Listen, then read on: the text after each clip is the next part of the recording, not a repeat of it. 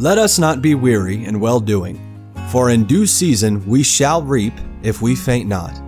Believers have God's promise that when we faithfully obey Him and don't give up, we will enjoy the very best returns. Let the Lord encourage your heart as Joe Vasick, pastor of Northeast Baptist Church of Danbury, Connecticut, urges us to stay the course.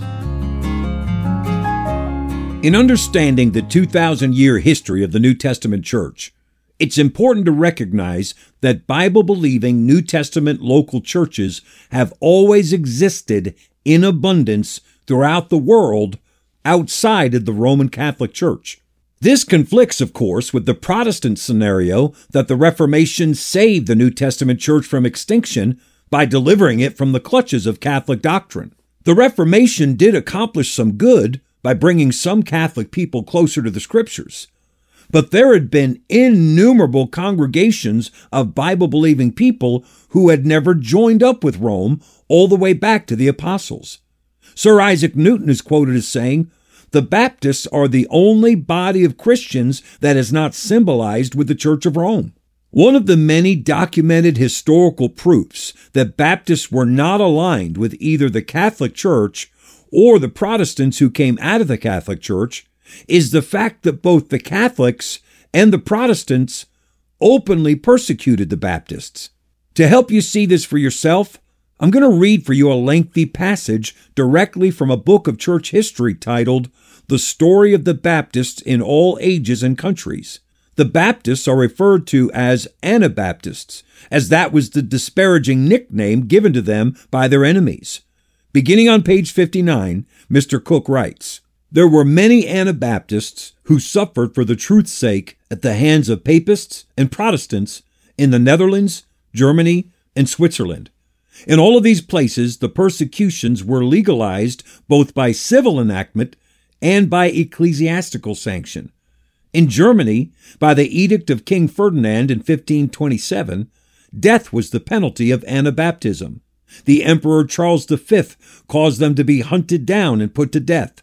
In 1529, at the Diet of Spires, it was ordained that death should be visited upon every Anabaptist. There also met at Hamburg in 1536 a diet composed of the reformers of Germany and their followers in church and state. Luther and Melanchthon were among the number. That body sanctioned the punishment of Anabaptists, even by death, by the civil authorities. At the beginning of the Reformation, the first to suffer martyrdom in Germany were Hans Koch and Leonard Meister, who were put to death at Augsburg in 1524. Michael Sattler, who had been a monk, was put to death in 1527 for uniting with the Anabaptists. His tongue was cut out, his flesh torn with red hot pincers, and his body finally burned. Leonard Schoner, a barefooted monk, growing disgusted with the hypocrisy and wantonness of the monastic orders, became an Anabaptist under the ministry of Balthasar Hubmaier. He was beheaded and then burnt at Rothenburg in 1528. Hans Sloper was tortured with great cruelty and questioned by the priest upon the subject of infant baptism. At Alzey, there was a wholesale slaughter of Anabaptists in 1529. 350 were confined in prison and literally dealt out to the executioner like sheep to the slaughter, as fast as the executioner could dispatch them. It was at this same place, Alzey, that nine brethren and three sisters were imprisoned, and when they refused to renounce their faith, were put to death, the men by the sword and the women by drowning. A sister came to comfort the female prisoners while they were yet in prison.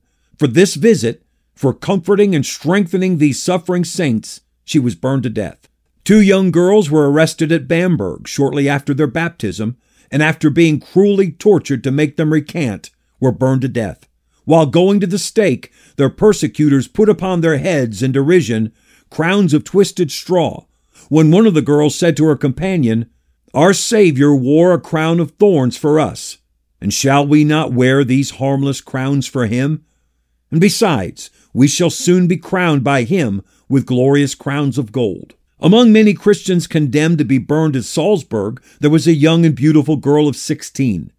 Even the hearts of her persecutors were moved, and after vainly trying to persuade her to recant, the executioner took her in his arms to a trough for watering horses that was nearby, and thrusting her head under the water, held it there until she was dead. The Anabaptists appeared in Switzerland in 1523. They suffered there at the hands of the Reformed. The first decree against them imposing a fine was passed in 1525. In 1526, another decree was passed making the penalty for Anabaptism death. It forbade believers' baptism and compelled the baptism of infants. And these laws were made with the full approbation of the reformers, who were intensely active in securing their execution. These are some brief excerpts from The Story of the Baptists in All Ages and Countries by Richard B. Cook, published in 1884, regarding the martyrdom of Baptists by both the Catholics and the Protestant reformers. Christian, God has preserved the New Testament church throughout the last 2,000 years, and He has greatly blessed us in providing for us local churches that remain true to His Word, where we can worship and serve Him. Stay the course. We pray that today's program was a blessing to you. If you have any questions or comments, we'd love to hear from you you can email us at staythecourse at nbcdanbury.org. God bless you.